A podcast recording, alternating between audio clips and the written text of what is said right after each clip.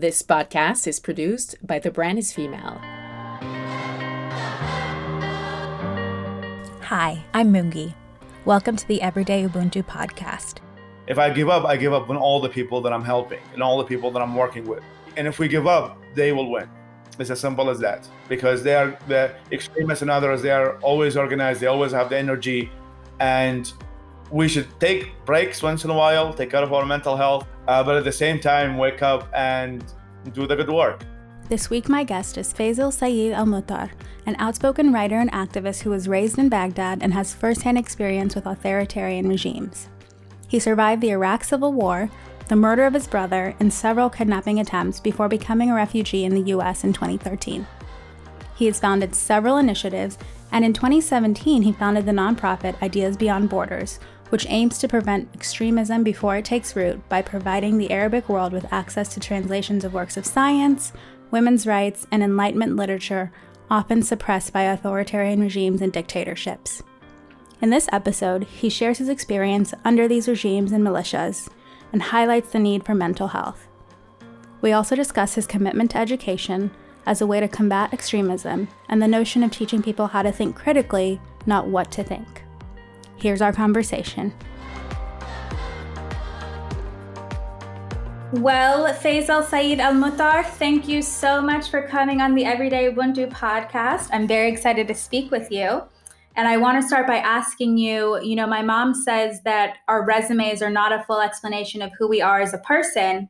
And so I'm wondering if there's something that's missing from your resume that you think people should know about you. Well, first, thanks you so much for having me. Um, and that's actually a very interesting question. It's the first time I received such a question.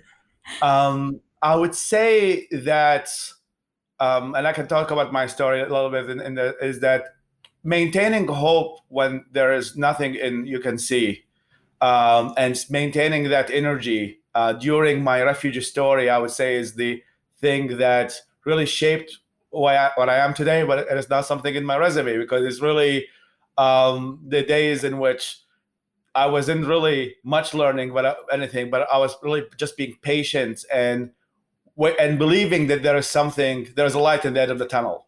Mm-hmm. So really maintaining that hope and resilience is something that is not available in the places and in, in, in, the universities that study that or, or the, the workplaces. So that's I would say the thing that is not and really the story and really maintaining that energy is is the is the key. Yeah. And we, you know, we're definitely going to talk about you being a refugee and sort of what your experience is. But I wonder if you could just give us a brief description of who you are. Sure. Uh, so my name is Faisal Mutar. I'm originally from uh, Babylon in Iraq, and I was raised in Baghdad in the capital city. Uh, my parents studied the United Kingdom. They came back to Iraq in the 80s, and Iraq then went after to a war. And my neighborhood turned from a residential neighborhood into a military Al Qaeda uh, headquarters in West Baghdad, where I grew up. So it went from kids playing into the streets into militias and people with guns and, and sectarian warfare, etc. And that's like the, the epitome of the civil war. So that in that, that days, I decided to go crazy and tell people that they should get along with each other uh, and speak against sectarian narratives and more for inclusivity, for unity, for really mm-hmm. having an identity that is beyond just a person's sect or, or racial identity. And then as a result, I ended up unfortunately on the local death list. Uh, and I was chased by by some of these groups. I had to leave the country in in uh, 20, 2009, and I arrived to the states as a refugee in 2013. And um, and then I, four years later, I started my organization to actually try to help uh, the countries I grew up in. And we are going to talk about your organization. But something that I'm really interested in because of sort of the, the discourse around refugees um, in the U.S. has always really just been confusing to me. I, you know, I'm, I'm wondering why we like don't want to welcome people. And so I wonder, like, what was your experience being a refugee in the U.S.? You know, now you're a citizen, but but did you feel welcome?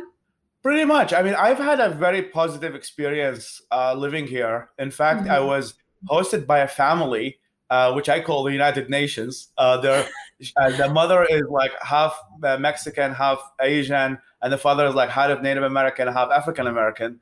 and then we were all like at a dinner table, and and I was like, "Where is the where is the UN uh, representative here?" Um, so I was uh, welcomed. I mean, I've had a very pleasant experience over here. Uh, I was resettled by an organization called YMCA. That's when I arrived to the United States in Houston, in Texas, and then I was welcomed by the family uh, in Virginia, and then I get a job after I moved to New York. So it's been overall a very pleasant experience. However, you mentioned kind of the politics and the conversation, the political conversations about these subjects, and that's I think is one of the most unfortunate things I think in in today's America, in which everything is politicized and everything is mm-hmm. viewed through the lens of politics, ignoring the the humanity of refugees. I mean, first and foremost, refugees are humans, and and they when they are generally viewed from the lenses of uh, political expediency and really just being a, a, talking point for a politician in, in, in whether it's pro or against uh, is something that I find very unfortunate, uh, especially around the uh, surrounding subject of refugees. And I have supported a lot of initiatives and really books that uh, here that are written about refugees that their main aim is to humanize refugees, to show that yes, there's that title of the refugee, but really they are humans. They're mothers, they're fathers, they're people who, who most of them really have great ambitions and have been through a lot. Mm-hmm. Um, that's I think one of the common theme through all of the refugees is that why somebody is a refugee is because they are escaping something and they they really have been through many cases a very traumatizing experiences. So that's really the common theme. But other than that, is is we have a very diverse crowd. We are humans as everyone else, and I think is that unfortunately, I mean, I, I, mean, since my arrival to America in like 2013 until today, I see that the conversation about migrants and refugees, etc., is only getting more political. Um, yeah. It's only getting more heated, and in a way, I think that contributes uh, to like the dehumanization of of, of refugees, and I hope that we can change that with conversations like this. Yeah, and you and you said you know like they're they're sort of escaping something and trauma, and then I, I feel like they get here and then we sort of like re-traumatize them because we're we're requiring all these things and and and and again dehumanizing them, and then you see you know if if people immigrate to let's say Dubai, uh, a white person that immigrates there is an expat and then someone of color with brown skin is an immigrant and it's, it's just like the discourse is just so confused and and i wonder how that makes refugees feel. Like you know like they've they've gone through horror that i most of us i don't think would be able to survive and that our spirit wouldn't be able to have hope in the way that you said at the beginning. And then we expect them to like bend over backwards to enter our country that you know nobody owns. Like we you don't own your country. Yeah i mean that that's what mentioning is is, is literally uh, makes makes it sometimes yeah harder for people to really uh, be able to i mean that the ideal is that they end up in a better place and both emotionally and physically etc in some mm-hmm. cases uh, i've seen yeah refugees in fact become end, end up in a worse emotional state than uh, than before. So yes, it's it's a uh, very unfortunate, and but I see that there are a lot of efforts uh, really emerging over the past couple of years that try to change the narrative, try to uh, humanize. In fact, I was just did a course in an organization called Weave Tells in Florida that is all about giving refugees their own voice. So in that way, no one speaks on behalf of refugees, but rather empowering them with speaking, public speaking skills, literacy, um, any skill that they that will empower them to actually be uh, able to shape their own narrative and not let anyone else shape it for them. And I think that's a, initiative like this is exactly what we need. Yeah, that's it's great because it's instead of saying like, "Oh, I'm a voice for the voiceless," it's like mm, they have a voice. You just like maybe need to provide your platform or something. And exactly you know, speaking of initiatives, I know that you have Ideas Beyond Borders. And so I'm wondering if you can sort of share the origin story and the mission behind that. Sure. So, so the origin story actually comes from my childhood. Uh, my parents taught me English at a very young age. And Iraq is actually a very interesting case. So we moved from Saddam Hussein, which is a dictatorship that controls all sources of information, um, to a state in which we really don't know what the truth is. So we moved from two channels to a thousand channels. So from uh, sometimes in books I compared like from 1984 to Brave New World. So from uh, state-controlled truth to post-truth world, and I've generally been passionate about learning about different cultures and really making knowledge accessible to people and not make language as a barrier uh, for for really learning about what's happening around the world and and and um, all of that. So I've so, so, when I was young a teenager, I was like uh, translating uh, kind of like little novels and and poems and all of that stuff from different cultures into Arabic. And when I made, made it to America, I always wanted to kind of institutionalize that. And there were a lot of efforts within the Middle East that trying to do this, but, but many of them have very little funding. They don't mm-hmm. really have kind of any form of institution. So I brought them all together under one umbrella called Ideas Beyond Borders. And really the mission is making inaccessible information accessible.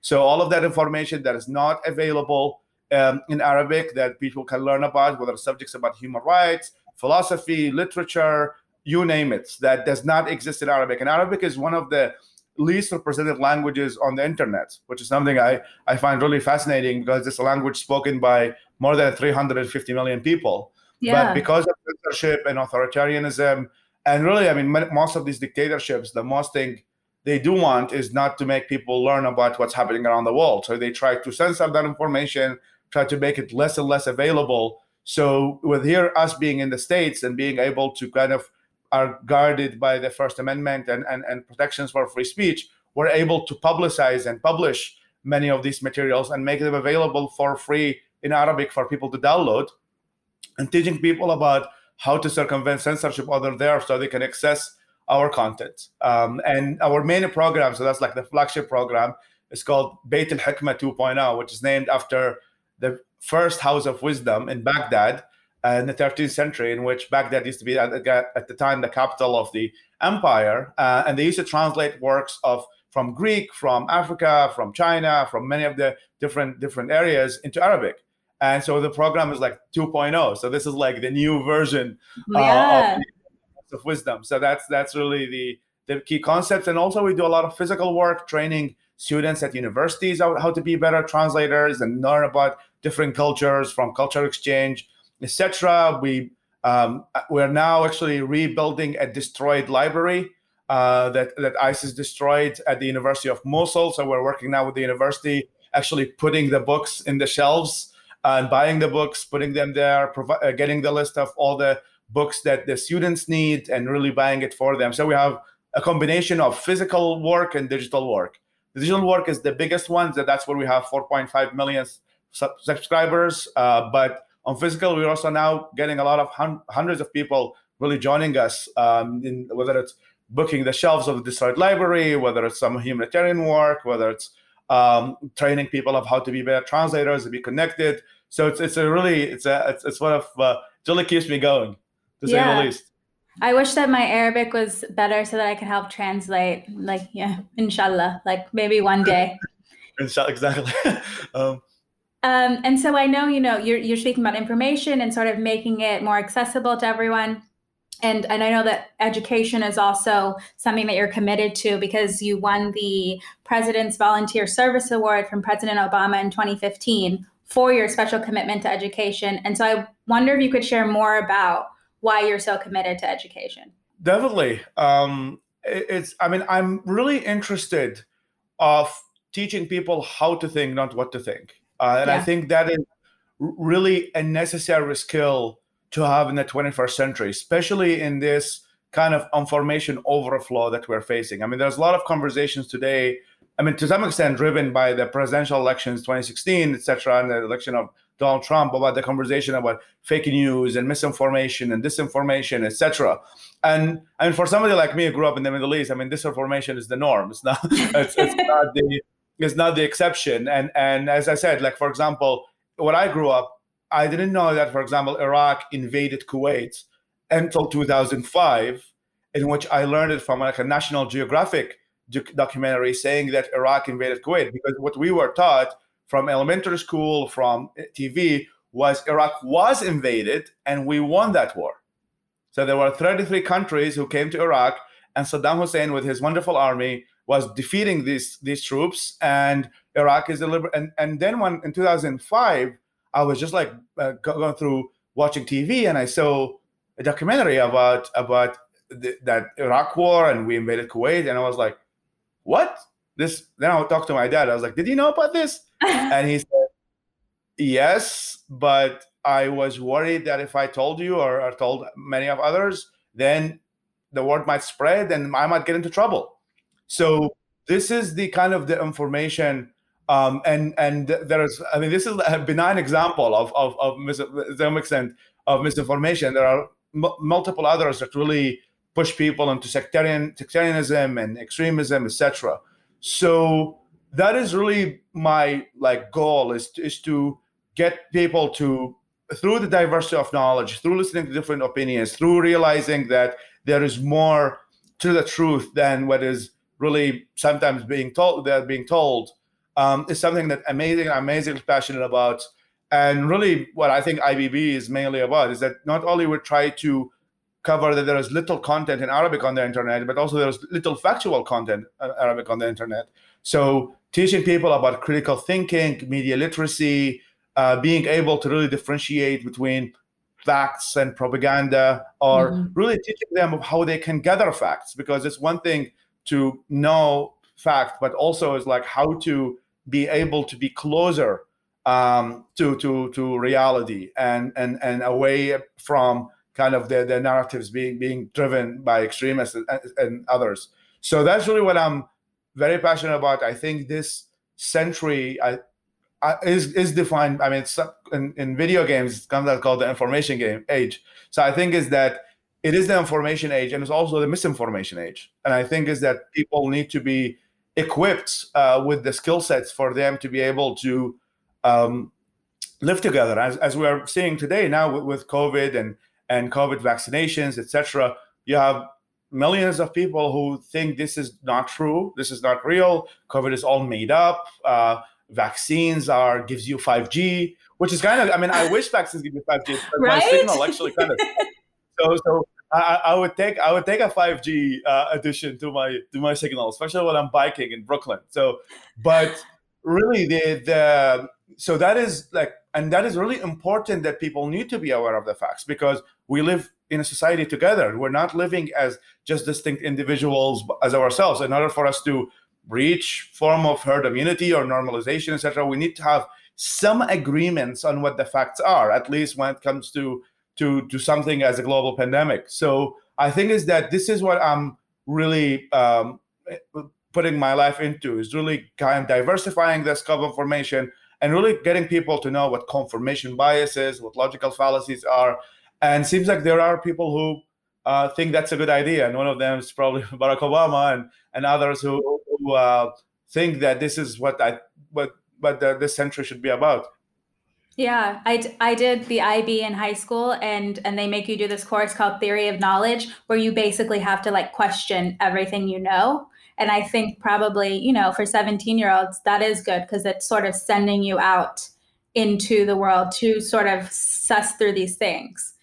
And I realized that while you were talking about, you know, not knowing that Iraq invaded Kuwait, that my my mouth was open and my jaw was dropped but then it's this it's sort of the same thing in the US where there's an entire party that wants to argue against like how the country was started whether you know slavery was bad and and how we sort of teach the history of slavery and the start of the US and so I mean it's like we're we're clearly all very much the same um, and and the US is no better than the Middle East I mean, misinformation is is a is a global phenomena, and it started probably like the beginning of humanity. It's, it's something yeah. that always existed, and it really takes different shapes uh, shapes in different countries, and really the and yeah, everyone is dealing with it as as you mentioned. I mean, as what happened in January 6th, in which uh, you had a group of people believe that there is a cabal of Satanists and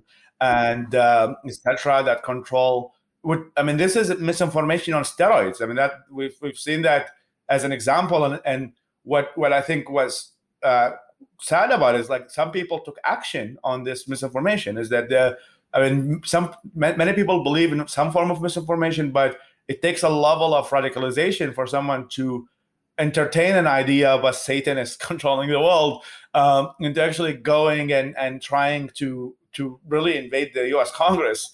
Um, mm-hmm. And so I think is that it's definitely there is there is a lot of work to be done here. Uh, I I wish that I uh, have a clone that, that, I can do some work here as well. But it's, it's definitely there's a lot of uh, common themes in um, here and also like the rise of far right movements in Europe. You see um, some talking about the glory of the Aryan race and and I mean that is misinformation uh, on steroids. So, so, yes, like I think I think it's it's it's very important that um, and the organization is called Ideas Beyond Borders. So we definitely are not. Uh, we believe that these ideas are, are universal, and, and I think and these tools are universal too. Yeah, and speaking about being universal, I saw that you have a quote about you know the Middle East being sort of like the opposite of Vegas, and I wonder if you could say it and then sort of explain it. yeah, so that is from, from an interview, and and and it said, yeah, the Middle East is the opposite of Las Vegas. What happens in the Middle East doesn't stay in the Middle East, uh, which is the r- phrase of what happens in Vegas stays in Vegas. It's the is the opposite, and really that was as an interview as a, uh, of conversation about the Syrian refugee crisis. And the fact is that during, I, mean, I remember that interview was from like 2015 or so, and the, the there is a lot of voices for for good and, and bad reason in which they just dish the Middle East as oh this region is irrelevant. Uh, what are we going to do there? There's nothing we can do to do there.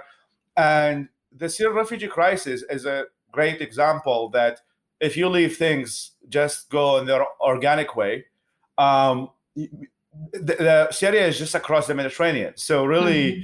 it is it is the Middle East. It's the center of the world, and also is the birthplace of the third largest monotheistic religion. So in a way, it is um, a very relevant region. So all of these kind of dynamics that affect that, such as the Syrian refugee crisis, the rise of ISIS, the now with many of these things regarding famine in Yemen and other other places, these have global consequences. They're not just stuck in, in that one region.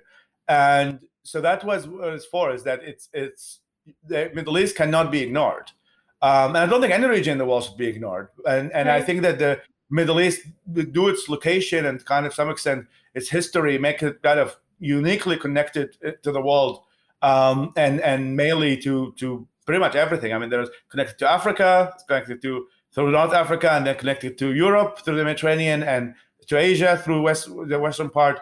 So really, it's it's it, I think it's uh, there. I mean, the vo- the voices that I was kind of pushing against uh, the, some of the voices of not this. I mean, and sometimes these things get mixed because there is a voice that are anti-war and there are voices that are anti-intervention, and it's and and some of these voices have also been dominated by a lot of versions of misinformation including by the dictators who don't want to be challenged in the region yeah. so for example assad and others have supported a lot of initiatives even here uh, in the states that are quote unquote anti-war because the guy wants to stay in power i mean it's, it's pretty obvious why he doesn't want to be challenged or doesn't want any form of international coalition or or or uh, or work to actually try to make him negotiate.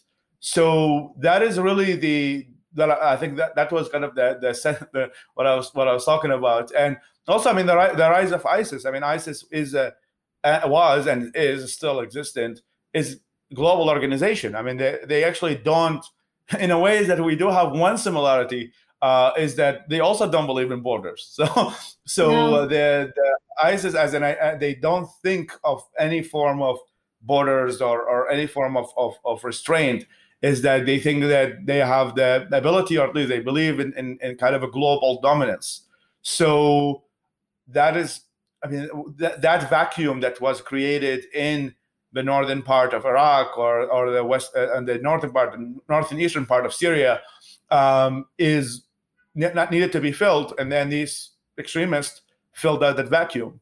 And so we have to, the international community have to work hard to actually prevent these vacuums from being filled by extremist groups and terrorist groups who uh, want to do the world harm. Um, and, and they're now having expansion in Africa. In Mali, there was a group of children that were killed in Mozambique. Um, so they in Somalia, of course, they have been going on yeah. for a while. Nigeria uh, with Boko Haram. So yeah, so like these are all groups. Many of them originated in in in in, in Middle East. I mean, the leader of ISIS was Iraqi, and we we have to stop these uh, groups from doing damage to um, the world. Mm-hmm. And then, could you explain the the racism of lower expectation? Uh, that's also from I think probably this from the same interview. uh, um, and so here's I mean here's what what I think, and that actually has been um, back to our conversation about refugees being humans and an agency and really having the power, having the agency to actually lead your own life. Some of the some of the conversations, especially here in the U.S., um, about really, I mean, give you like a comment, which which was, um, oh, like you people there, you Arabs, you hit your women. Like I'm not here to judge you, okay? So so that was so let's kind of dissect that statement. You people. yes, um, and that person was actually saying it not this person is like refugees welcome black lives matter like he's like on on the progressive side of the aisle um so mainly there is that element what sometimes called moral relativism which is yeah. that um oh we like mainly white liberals i don't want to use the race but is that oh we have we have we have figured it out. We figured out that lgbt rights are good. We figured out that women's rights are good etc but these people um, maybe they haven't, and and and and we shouldn't be judgmental, or we shouldn't uh, actually apply similar moral expectations of them as we expect of us. We the whites, we figure it out. We know LGBT rights are good, women's rights are good, but these people are not. And I, at the beginning, I thought this was like a sentiment by one or two ignoramuses that that really like were not. Um, and I realized that there is more more of that in terms of mm-hmm. that the, co- the concept that moral is that because of differences of culture and differences of um, is that people i do believe some sense that obviously morality have a, changes differently in different places and different cultures and and what people value in different cultures are sometimes different uh, but at the same time i do believe in the universal declaration of human rights i'm a uh, a big believer in, in that kind of universal. Um, I don't think women in the Middle East want to like to like to be beaten, nor yeah. anyone else uh, like to be beaten. I don't think that uh, gays and, and, and LGBT community in, in, in Uganda like to be kicked out from the country. Um, I don't think I think that these values of respecting human rights, respecting the really religious freedom, the ability for people to practice their own faith, um, etc. I think these are values are universal, and the, and someone should uh, when somebody from whatever culture and whatever race commits something that is uh, abhorrent as uh, female genital mutilation or or domestic violence, uh, we should not be no that's our culture. We should respect it. I mean, I think I think that humans have rights. Cultures are living organisms that keep changing and they keep evolving. The culture of United States today is different than culture it was 400 years ago, and so is the case in Iraq, etc. So cultures are a living organism, and they should be up for debate and criticism mm. and, and dialogue. But humans should have the standard human rights in which no one, regardless of their race or ethnicity, should be faced for, face violence or face any form of discrimination um, because they come from a different culture. That culture allows I mean, where I come from, like in, in, in the Middle East, like and in Iraq in, in particular, some parts of Iraq, um, there are areas like in the south in which, for example, like I remember once I went, um, it was with, with a friend of mine in southern Iraq, and it was the first moment of my life in which I didn't know who was the mother and who was the daughter. So like you see, the mother is 14, but the daughter of the other daughter is also 14, and like the guy has like seven, eight wives. No one knows. Yeah. All of them are called Hussein. And it's like, it's really hard to um, look at that and we'll be like, you know what? Like this woman was married off when she was 14. Uh, it's hard to, or maybe 12, I don't know. Maybe she. they married earlier. And I mean, some parts of Yemen, they married them when they were nine. And it's hard to look at that. You'll be like, no, I, you know what? I should respect that. Maybe in, in that part of the country, nine-year-olds are okay to be married. No, yeah, that's uh, I think I think marrying at nine years old is wrong, and I think is that we whether it's intercultural uh, intercultural dialogue or, or intra in terms of looking people from different countries, um, I think is that there should be some extent, uh, and and I think that back into like critical thinking and and and all of that stuff, it needs to be reached through dialogue, it needs to be reached through evidence, uh, through reason, in which we as a humanity agree on basic set of principles in which female genital mutilation is wrong, uh, domestic yeah. violence is wrong, killing gay people is wrong. And I, if someone's culture says that no, gays should be killed, well, this culture need to evolve. Um, it's as simple as that. And so that conversation, because here, because of also, I mean, United States, and for example, like countries like Germany, um, in which in Germany they have they have a strong history of groups like I mean Germany with Nazi Germany, etc. So they have that kind of reaction, which I think is of like, no, no, we don't want to touch this. Uh, this is like we, we have done this before. Yeah. With, and, and as a result, the overcorrection ends up being harming. Like there were a lot of stories of, for example, domestic violence of Arab women and then the police refuses to intervene because they're like we they don't want to be viewed as trying to be judgmental or trying to harm um, and i think that's really harmful mainly not to the privileged who are living in, in the, the privileged germans more like to the poor working class lower middle class in many of these places in which uh, they came to places in which they have some of their human rights respected and they're not getting that because of some of these elements of cultural relativism. So that's that's really what what the comment was about. Sorry, I took so long. but, no, uh, no, I totally understand that because I like what you said about evolving. It's it's like when people say, well, you know, my grandmother thinks this because she was like raised back then, and it's like, well, now she's living now, so she can she can like adapt her thinking to now because we're no longer back then um, and it's always interesting when people say something like, you know, their grandparent or so and so, their great aunt thinks this like horrible thing from the past. I'm like, well, back in the past, when my grandfather was at the same time as yours, he thought not those things. So it's very possible to not have been thinking those things and just evolve. Yeah, I, mean, I mean, the, I mean, the late give you an example from the like North Africa. I mean, Mauritania is the latest country to remote to outlaw slavery, um, and they outlawed it, I think, in the 80s. So they are the last country to actually, and they still have some elements of that. And they evolved. I mean, that's a nice example. I mean, they have to evolve. I mean, I mean, the, the, thing, the question is like, it's not like it's a. I think it's it's a choice. I mean, slavery is wrong. Like, period. so there should no, yeah. there should be no discussion about like, let's say some tribal cultures in Mauritania thinks thinks that that's a good idea. Well, they have to change. they, they have to change the law because slavery is wrong and it's bad and that's it like and i think is that yes i would i have respect for tribal culture or the or, or, or the tribes in, in some parts in, in in mauritania i can still respect them as individuals but i don't have to respect all the ideas they believe in if they believe slavery mm-hmm. is good then that, that's the idea i disagree with and and uh, so I, I think is that that's I think one of the things that we have would love to maintain is that you can respect the individual without necessarily agreeing or are respecting their some some sometimes really bad bad beliefs and bad ideas.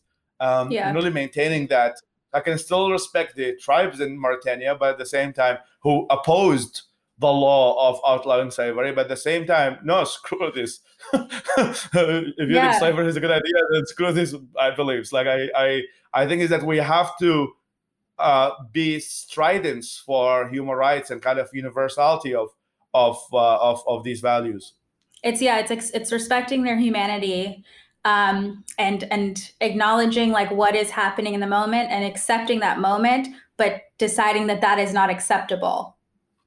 Yeah, the the thing that is, and that is something that my therapist taught me. So I'm like, oh, thanks for that. Um, but you know, I want your therapist. she's she's um. great. I can send you her info. Um, I know that you have gone through a lot of like unacceptable things. You know, your your brother was murdered and there were several kidnapping attempts on your life. And so I wonder, I know you mentioned hope, but sort of like what in these dark moments sort of kept you going and sustained you?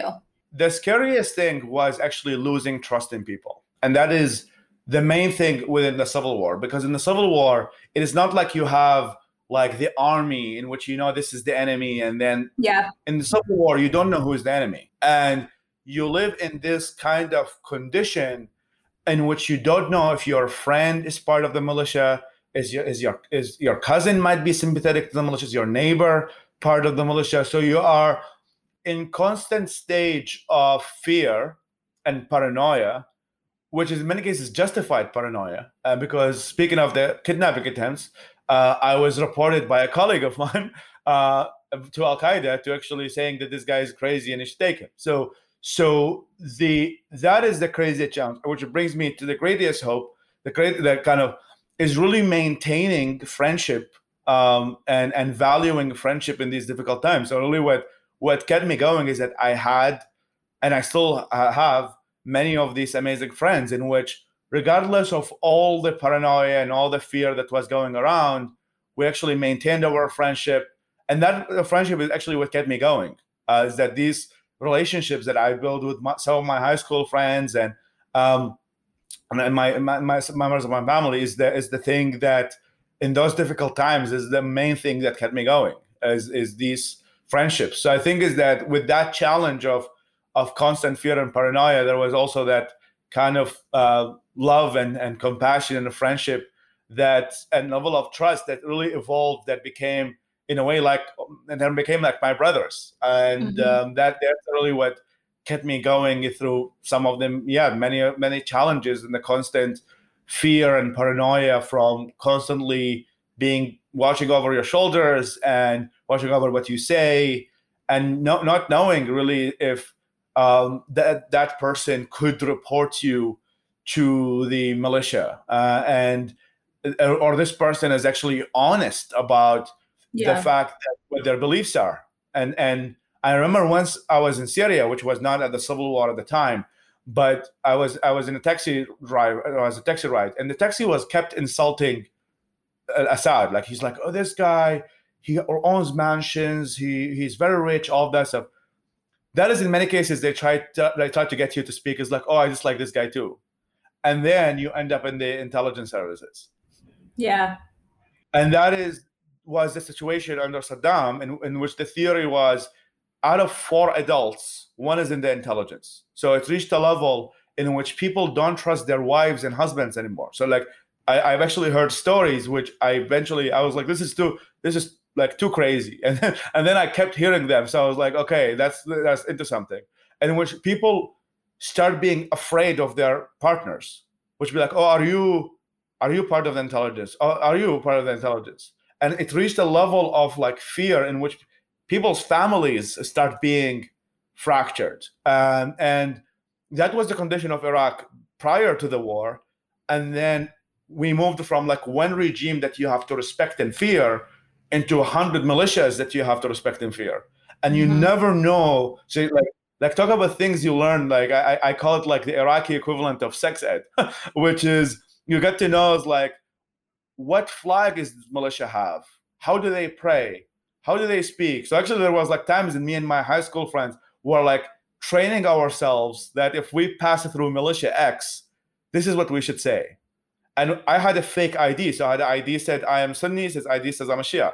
And then if you go through this militia, you have to pray this way and you have to show this ID. And you, we actually were training ourselves of how to like recognize the flags because uh, they had different flags recognize from their accent and dialect that they actually okay this is from that part of the country this from that yeah. part of the country uh, so this is like unfortunately what my 15 year old self was learning uh, which is identifying flags and, and and figuring out who to fear and who not to fear and and um, and also it's like just because of my name and my name is Faisal which is named after the the, the first king and it is associated with like the Gulf states and etc. So like if I go through some militias, I sometimes say like, "Oh, I'm Saeed," so sometimes my which is a more neutral name um, than than mine. So so I had to learn all of these things, and that was like the constant ecosystem uh, in which I would grow up in, and unfortunately, it's still the case for a lot of people today. And you know, I was I was going to ask like sort of how someone who survived a civil war would like what are the things you would say that those of us who maybe haven't need to know? And like you just hit on that. And so then i wonder like what you would say to us and and how we can be agents of change and sort of like be a society of care and show care to people who have lived through civil wars.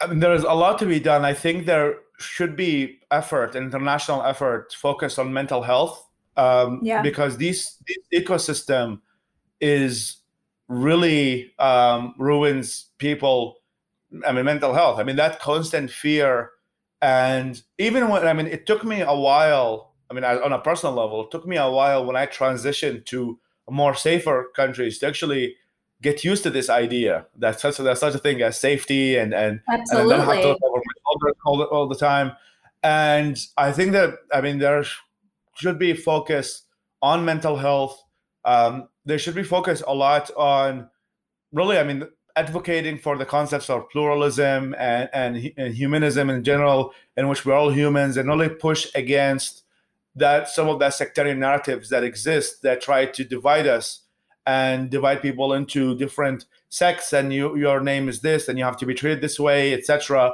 so i think is that which is really significant part of my work is making that information about coexistence, about pluralism, about the importance of humanity, um, above all, uh, available in languages and, and really making it easily digestible because there are a lot of like books written about the subject and there are 600 pages and unless you are doing a master's degree uh, no one is going to read but we're kind of trying to change it into like two minute videos one minute video um, which that kind of more friendly to the new newer generations so i think that's a combination of both of really focus, focus on mental health and focus on education, um, I think will will do gradually. And I, I do I do believe I don't believe in a magic wand. I think that many of these solutions take time.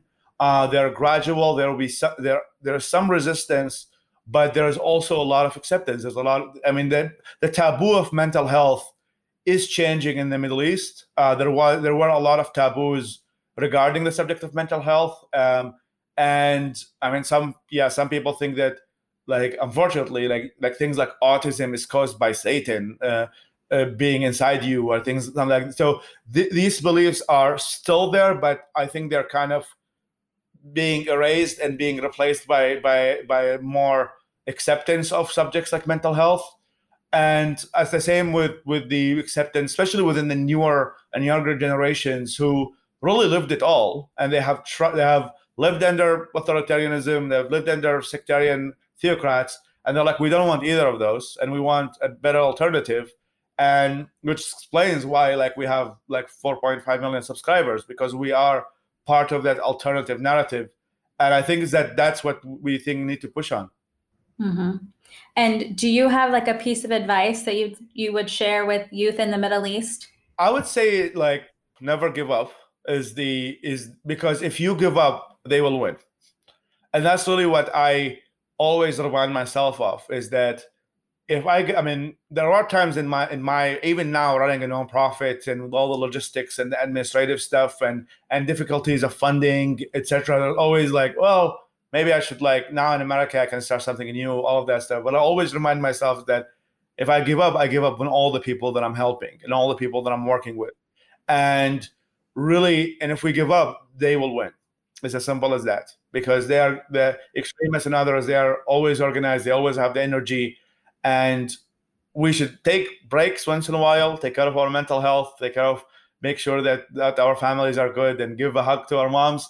Uh, but at the same time, wake up and do the good work. And I think that is um, my advice to Middle East, and I think everybody who's facing any form of difficulty in their lives.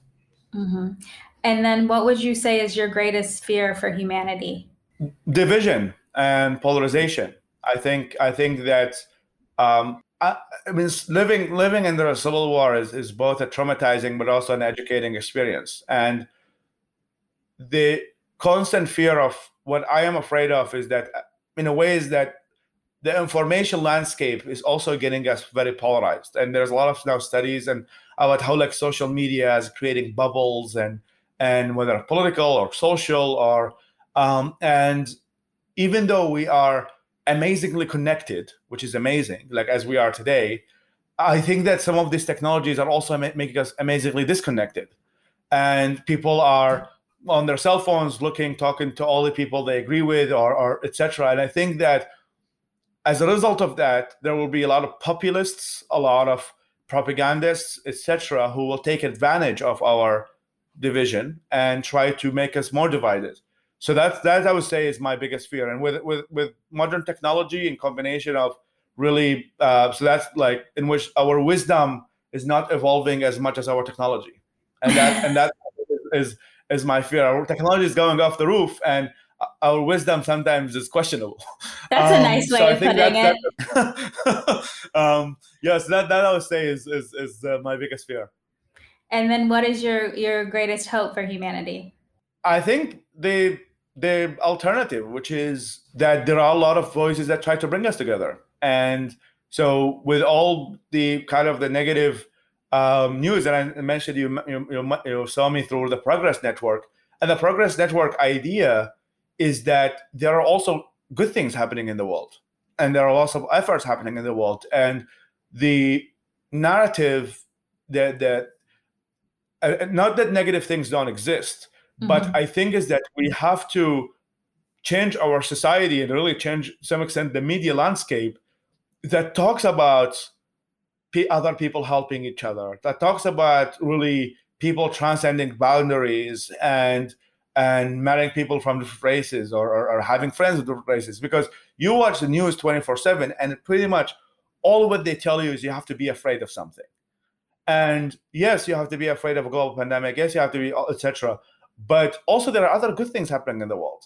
And there are nurses that are staying i don't know two days awake just try to help people. And these stories sometimes don't get as much attention as the bad things. And as a result of the bad things you have again the populists and the propagandists who want to take advantage of our fear to take more power. And i think is that many people are realizing that and there are uh, different voices different organizations like the progress network like others who want to change that narrative to see see there are a lot of good things happening in the world. One one of my favorite books, um, which is books I translated uh, by Professor Steven Pinker. Um, I mean, he wrote two books. One is called "The Better Angels of Our Nature," and then the the Enlightenment Now, which talks about yes, there are all of these things, bad things happening in the world, but we also have a much less mortality rates, much less child mortality rates. We have we are now much closer to cures for cancer. We are even with a global pandemic like this. I mean, within a year, we were able to find a vaccine. Mm-hmm. Look at the death for the Spanish flu, um, and I think, or the plague. um, and I think is that there are a lot of news, and we need to figure out a way to market it better and really make good news spread as fast and make them as engaging as bad news. And I think that's I take some responsibility to make this happen, and I, and I wish others, and I'm, I'm, sure you are doing that too. So, so uh, that's what gives me hope. I like that. Well, um, shukran, ya Faisal. Thank you so much for coming on the podcast. I really enjoyed speaking with you. Same here. Same here. Thank you so much for for, Thank for inviting you. me. I hope you enjoyed this conversation today, and don't forget to hit subscribe and give the show a rating and review wherever you enjoy your podcasts. Follow me at mungi.ngomane on Instagram. I'd love to hear from you and get your feedback on the show. I'll be back in a week with a new episode. Thank you for listening to Everyday Ubuntu.